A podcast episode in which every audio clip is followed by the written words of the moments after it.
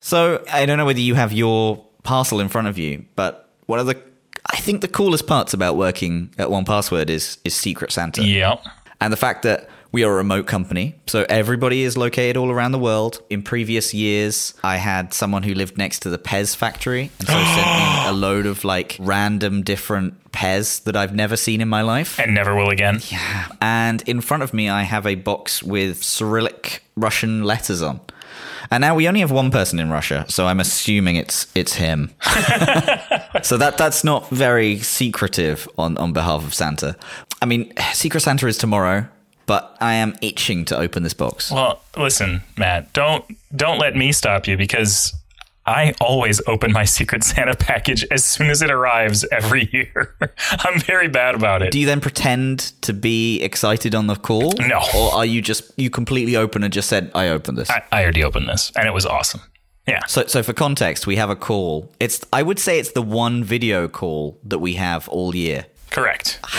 You have this is I think the second time that I've seen you uh, this year uh, as you've just turned your video on. Yeah, I'm wearing my Secret Santa present. That looks like a, a TIE fighter bow tie. That is, ex- and it's made of Lego. It is a Lego bow tie fighter, and it's amazing. That's that is awesome. Yeah, it's so good. I can't wait to get gussied up and wear this around town. With the term gussied, are you wearing a gusset for that? I don't know what a gusset is, so probably not. Uh, just just take two seconds and just Google gusset. Go ahead and Google gusset.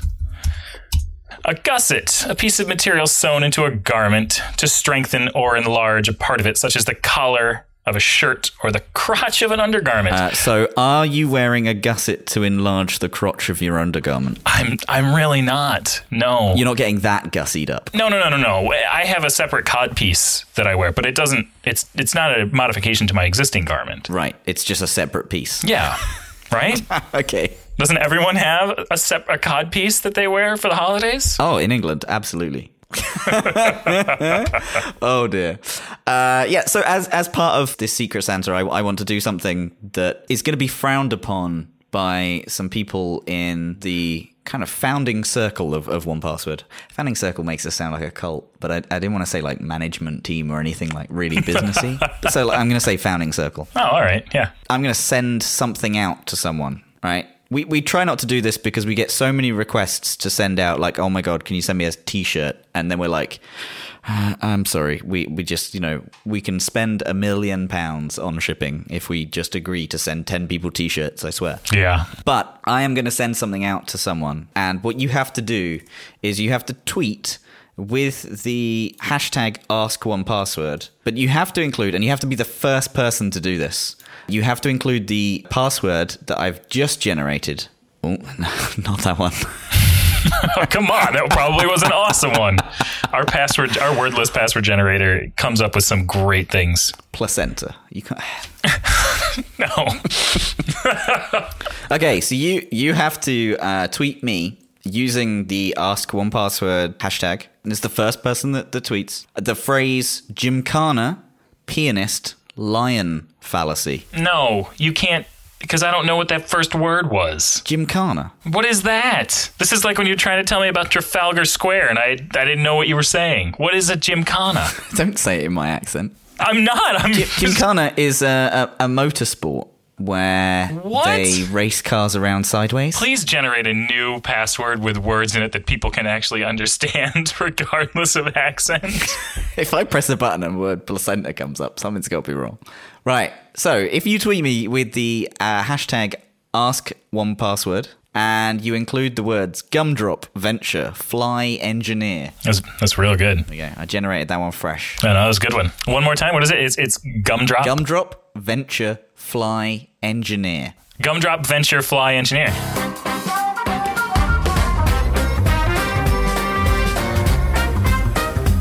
Okay, so if you tweet me that secret password that I've just read out on the uh, on the podcast, uh, so it's not so secret, then uh, yeah, ask one password hashtag, uh, and then include that, and uh, I will DM the first person and mail them something, including some stickers and some other stuff, maybe. okay, so back to Watchtower Weekly. Former rave kingpin back in jail for bizarre bank heist is is a, a perfect headline. I think. Oh, and they've got the word pilfer in here. A former acid house rave kingpin has been sentenced to 20 months for using a bizarre home built machine to pilfer 500,000 pounds from banking customers. Look at the crazy machine. Is that a car battery? No, it's not. I honestly don't know. It's got a calculator. So in the UK, they send you those, and basically they're like uh, 2FA devices. Whoa. So you put your card in, you put your PIN number in, and then something about the time and your PIN happens, and then it gives you a number. This thing looks like something that a homeless person would use in San Francisco to play music for street cash. it looks like something that if I was going to steal uh, a lot of money from someone, uh, and also I came back in time, and also I was called the Acid House Rave Kingpin. and I'd taken numerous amounts of mind altering drugs. This is the machine that I would build. This looks yeah, no, let's go with the time travel thing. This looks like you you got sent back in time and were trapped there and had to cobble together a time machine to get home. That's what you'd build. When he rings up customers, apparently this kind of changes his voice and makes him sound like the customer. Like he can fix some, twiddle some bits and, you know, What? change some buttons and, and it, it changes his voice to uh, the age and gender uh, of, of the customer. And I also feel like he, although completely unnecessary, will attach some of this ca- these cables to his body. That, that, that- that's my visual. anyway, so th- this is the second time that this guy's in- been in jail. So the first time he used a KVM, which is a keyboard video mouse, uh, which is like a hardware device that connects a keyboard video display and mouse to like multiple computers. So he stole, uh, I think it was like 1.5 million. Wow. Uh, then he got out after like a few years. Like he spent several years in jail. Then he goes and and, and does this and, and steals more money again from from banking customers.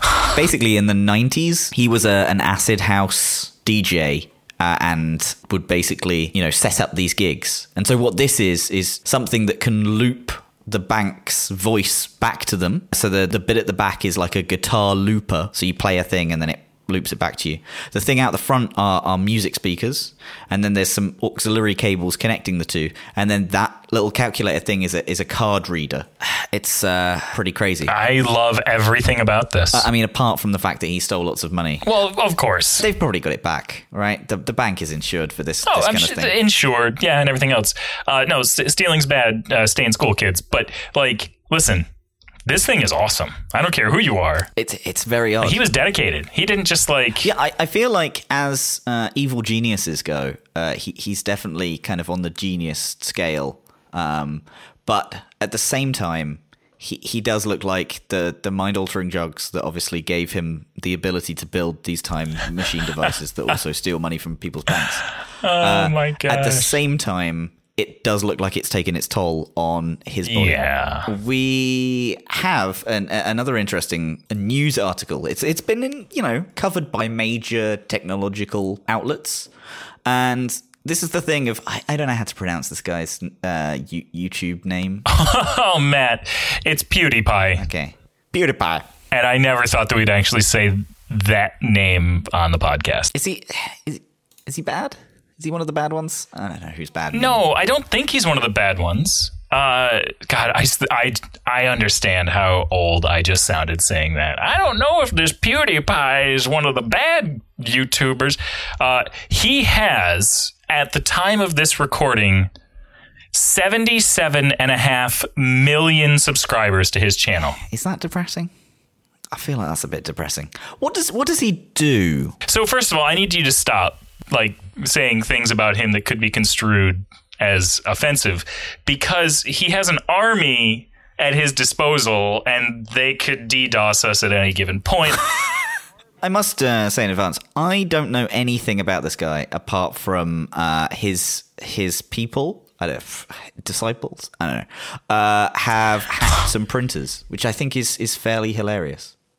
yeah. I mean, not not for the people who have have, the, have their printers hacked and, and have no idea what this is.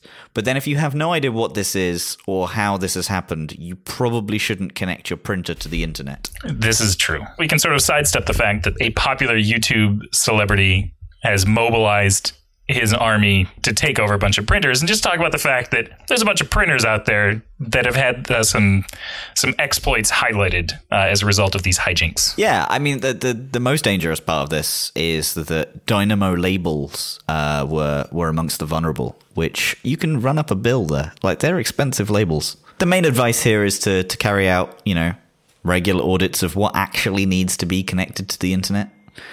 Uh, and then, you know, make sure your printer is up to date. It's standard stuff. Uh, yeah, I, I question everything that needs to be connected to the internet, really. Yeah, me too. There's only so much you can do by hacking someone's light bulbs, right? But, you know, do they need to be connected to the internet? yeah. Cool. So we, we've got a great guest this Oh my week. god, this was my favorite. I'm I'm I'm just gonna say it. My favorite guest. It's Jenny Radcliffe, and she is just about the coolest person you could ever talk to. Like she is so freaking cool. I just I had a ball with this interview. So before I asked her on, I didn't really understand too much about kind of what she does, and I, I didn't realize it was so so cool. It was it's such like you know James Bond stuff, Oh yeah. and and I realized after this she's actually got a ho- like a, a TV show that she's involved with where she kind of hunts down people. They like they like drop people in the middle of a city somewhere, and then like they have all their social media open and stuff, and then she finds them with that. That sounds incredible. Yeah, I, I will add it in the show notes for anybody who wants to watch and is also British because it's on uh, Channel 4. Oh gosh, that's awesome. So anyway, we'll stick that interview in here and uh, enjoy. It's a good one. So today we have the wonderful Jenny Radcliffe on. Uh, Jenny, welcome. Thank you so much for for coming on the podcast. It's a pleasure. A pleasure to be here. So Jenny, can you give people sort of the elevator history of yourself? Where you come from? What do you do? What? Uh, why are you on the show today? A lot of people would know my job title as social engineer. Um, so I'm a security consultant specialising in social engineering, which is really a non-technical type of hack.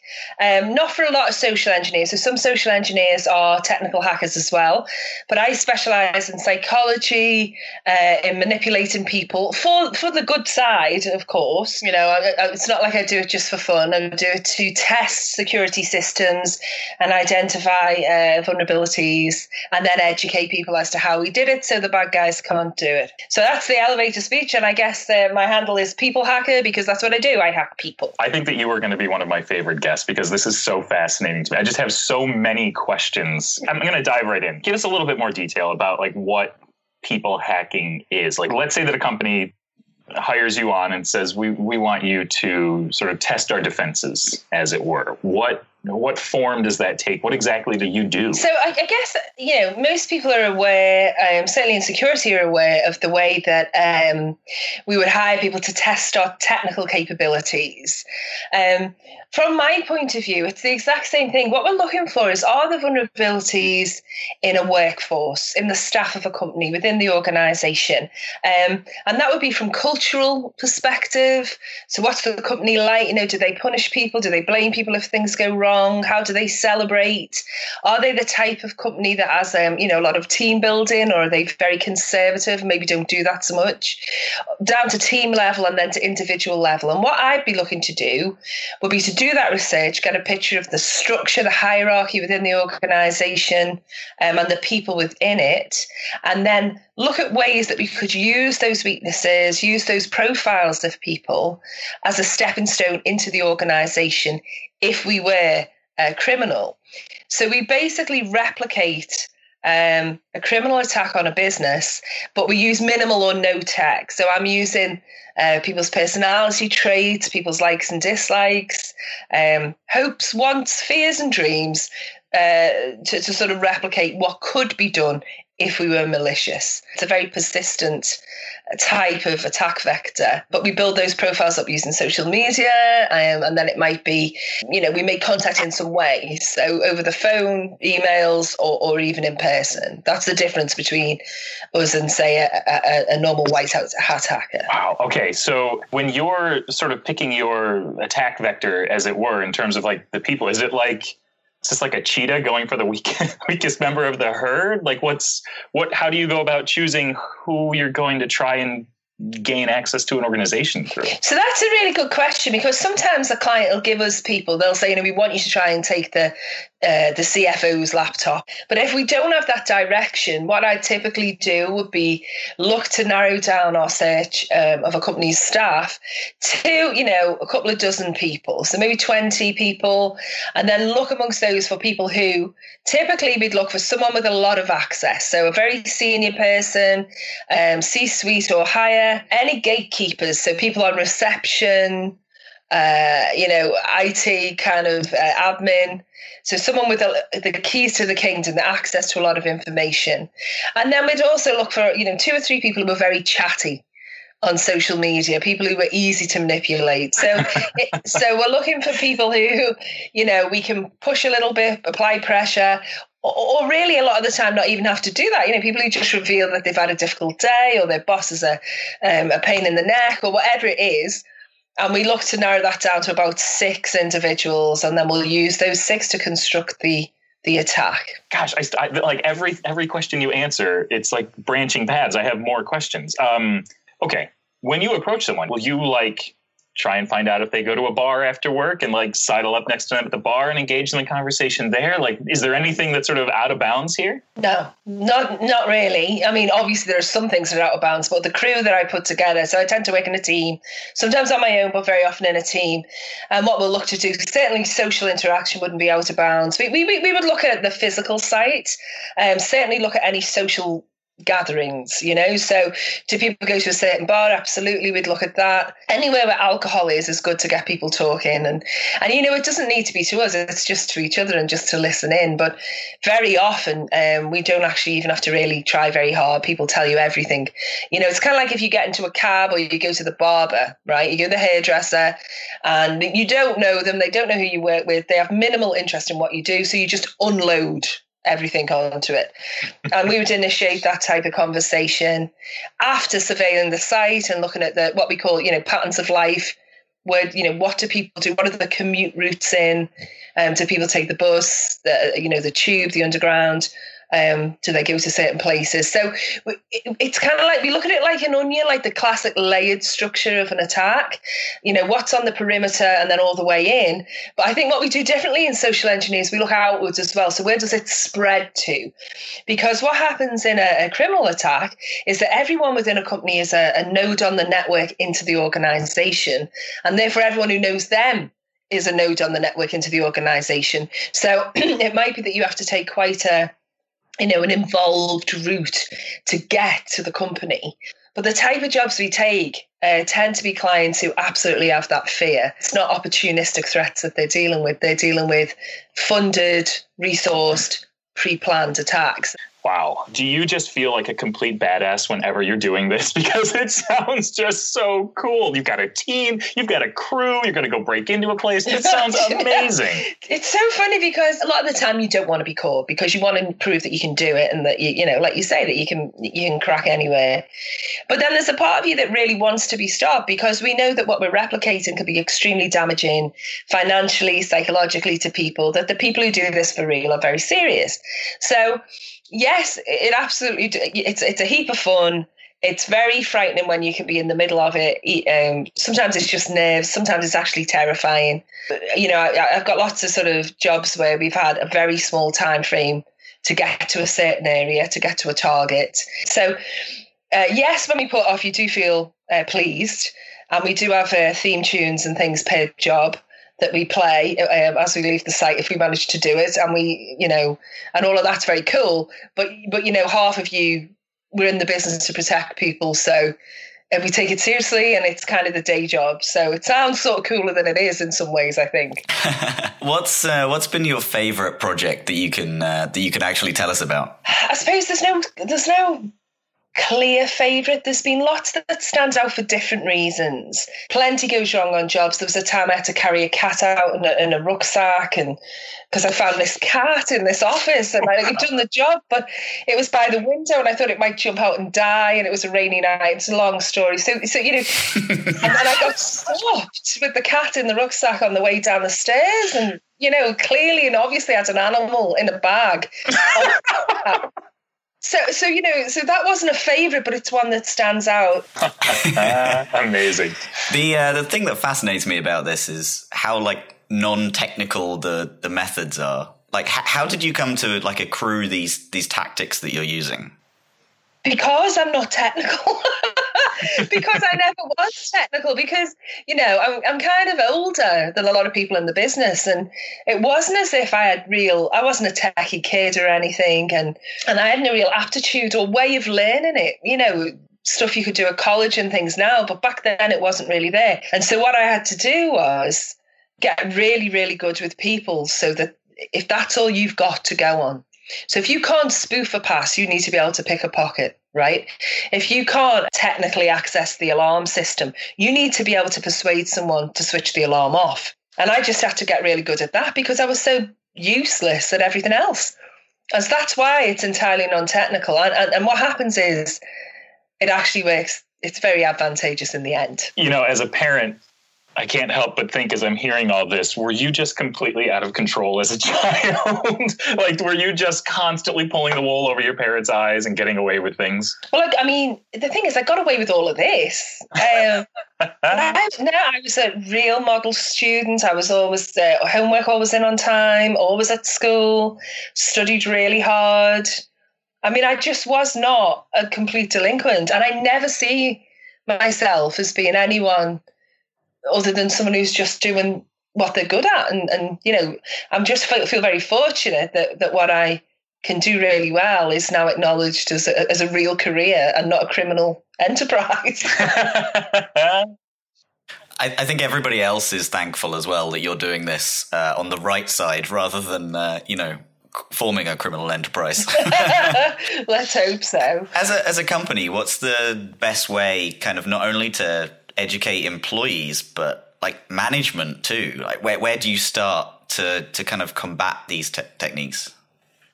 So you know, it's so hard really because it's, it's got to be constant and it's got to be drip fed um, but but what we've forgotten in all the technical stuff that is absolutely necessary is to, to warn people about just good old fashioned cons and scams and there's a lot more of that happening now certainly in the uk but we need to just make people very aware that you know in, in this cyber age that we live in the people are still uh, seen as a viable target by the bad guys and that you're seen as the people you know all of us are and that we're all vulnerable to it.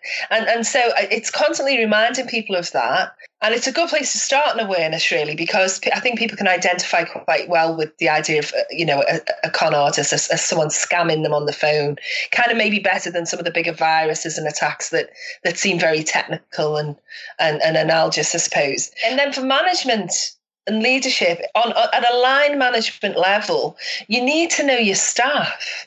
So really, it all comes down to people. You need to know them because you need to know when they're afraid or when they're behaving in a way that they, you know, they don't normally behave in. So just like any technical solution, we're looking for anomalies, but these are anomalies in behaviour. And if staff feel that it's a safe, you know, it's a safe environment to report when they think they've been conned or when they actually have been conned, and that the business is not going to kind of blame them for that, but use it as a measure, use it as a way of preventing future attacks, um, then you're a safer business than the next business. And really, you know, what you're looking to be is as hard a target as you can manage to either slow them down or spot them more easily. And, and that's the thing people always say to me. They say, well, you know, if someone's got that level of organization and skills and determination and they're the bad guys, they'll get past. Well, yeah, maybe that's true, but we can slow them down um, and we can spot it more easily through a combination of good technical solutions and basics in place, as well as more technical solutions um, for the staff, and then by knowing our people and appreciating them properly. And that really does you know, make you a harder target than the company, you know, two blocks down. That is the reason why I always both lock my car and park it next to a more expensive car. Absolutely. That's so true. Okay, cool. So that's that's uh, all the kind of normal questions that we had. Roo, did you have any uh, additional ones that you wanted to add? No, no, I'm good. This has been this has been so great, Jenny. Thank you so much for coming on today. This has been a lot of yeah, fun. thanks very much. Oh, thank you. I'm glad that you asked me. I had a great time. So, Roo, we have a question from a listener. We seem to do like one of these a week, which I'm I, I- I'm kind of enjoying. But th- this one came at just about the right time. Uh, Christoph asked, now that 1Password is available as a platform, have you ever or would you consider doing an external security audit?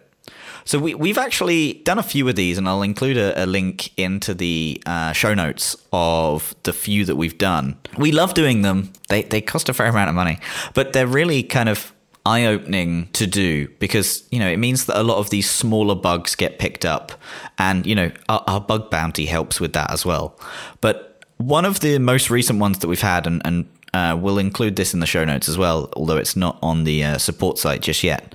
But the comment that came back from from one of our security consulting companies that did an external security audit said the security controls observed in the one password application were found to be substantial and unusually impressive i think that's both like amazing and kind of scary that the whole industry isn't up at this level right Yeah, yeah, it, but it, it does make me feel really good. Like that's that is about the highest praise I think that you could you could probably get from a from a an external security audit. What I love about this phrase is you can tell the frustration that came out of that because they were trying to find things. Like we, we are paying this company uh, to to go out and spend time and find things that are problems. Yeah. Right. So when a when a bucket has a lot of holes in, it's not hard to find the holes, and you can kind of you know hold it up and exclaim that hey look I found some.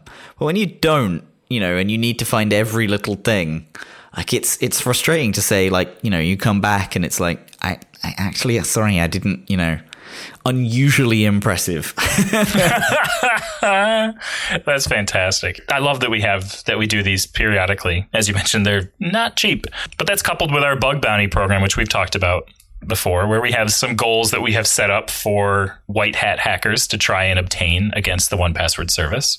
Uh, to sort of, we got people beating on this thing to make sure that that it's safe for everyone. That's right. So uh, yeah, w- with that, I think uh, we can leave it for people to to, to read and, and go through these. Uh, I think we've got three security audits on there. You know, have fun. If you have any questions, again, just use the uh, Ask One Password hashtag, or uh, if you'd rather it not be read out, just tweet One Password. So Matt, we have a place name. We do. Do you know how this one's pronounced? Because I don't. I did not field this one. oh, you didn't. I sure didn't. Okay. I mean, we can both have a go at this then, because we both have no idea how it is pronounced. Oh man.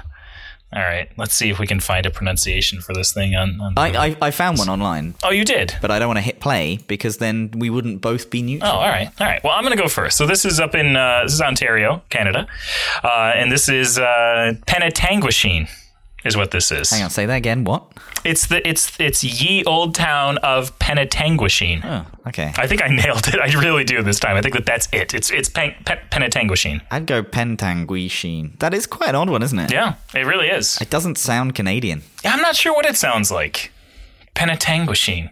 Huh. Well, all right. So you've got the you've got the pronunciation there. Do you want to uh, drop me a link because I'll listen to it as well? Yeah, it is. Uh, it is Penetanguishene. I nailed it. Oh my god. Yeah. Matt, this is our new. Uh, this is now the ser- season finale for season one. Um, we're done at this point. That's it. we're, we're not doing one more episode. nope. I got it. I got it. This was it. This is how you know that you're supposed to stop. You go out on a high note. All right. George Costanza taught us that. Well, I, I haven't quite dropped my microphone, but we can end there if you like. All right, Matt. Well, I think that that brings us to the close of uh, hopefully what will come out in post as another successful episode. It's been fun talking to you. And listen, this is like just before Christmas. So I will say Merry Christmas, Matt. And to you. Love you, Roo. Love you too, Matt. Bye.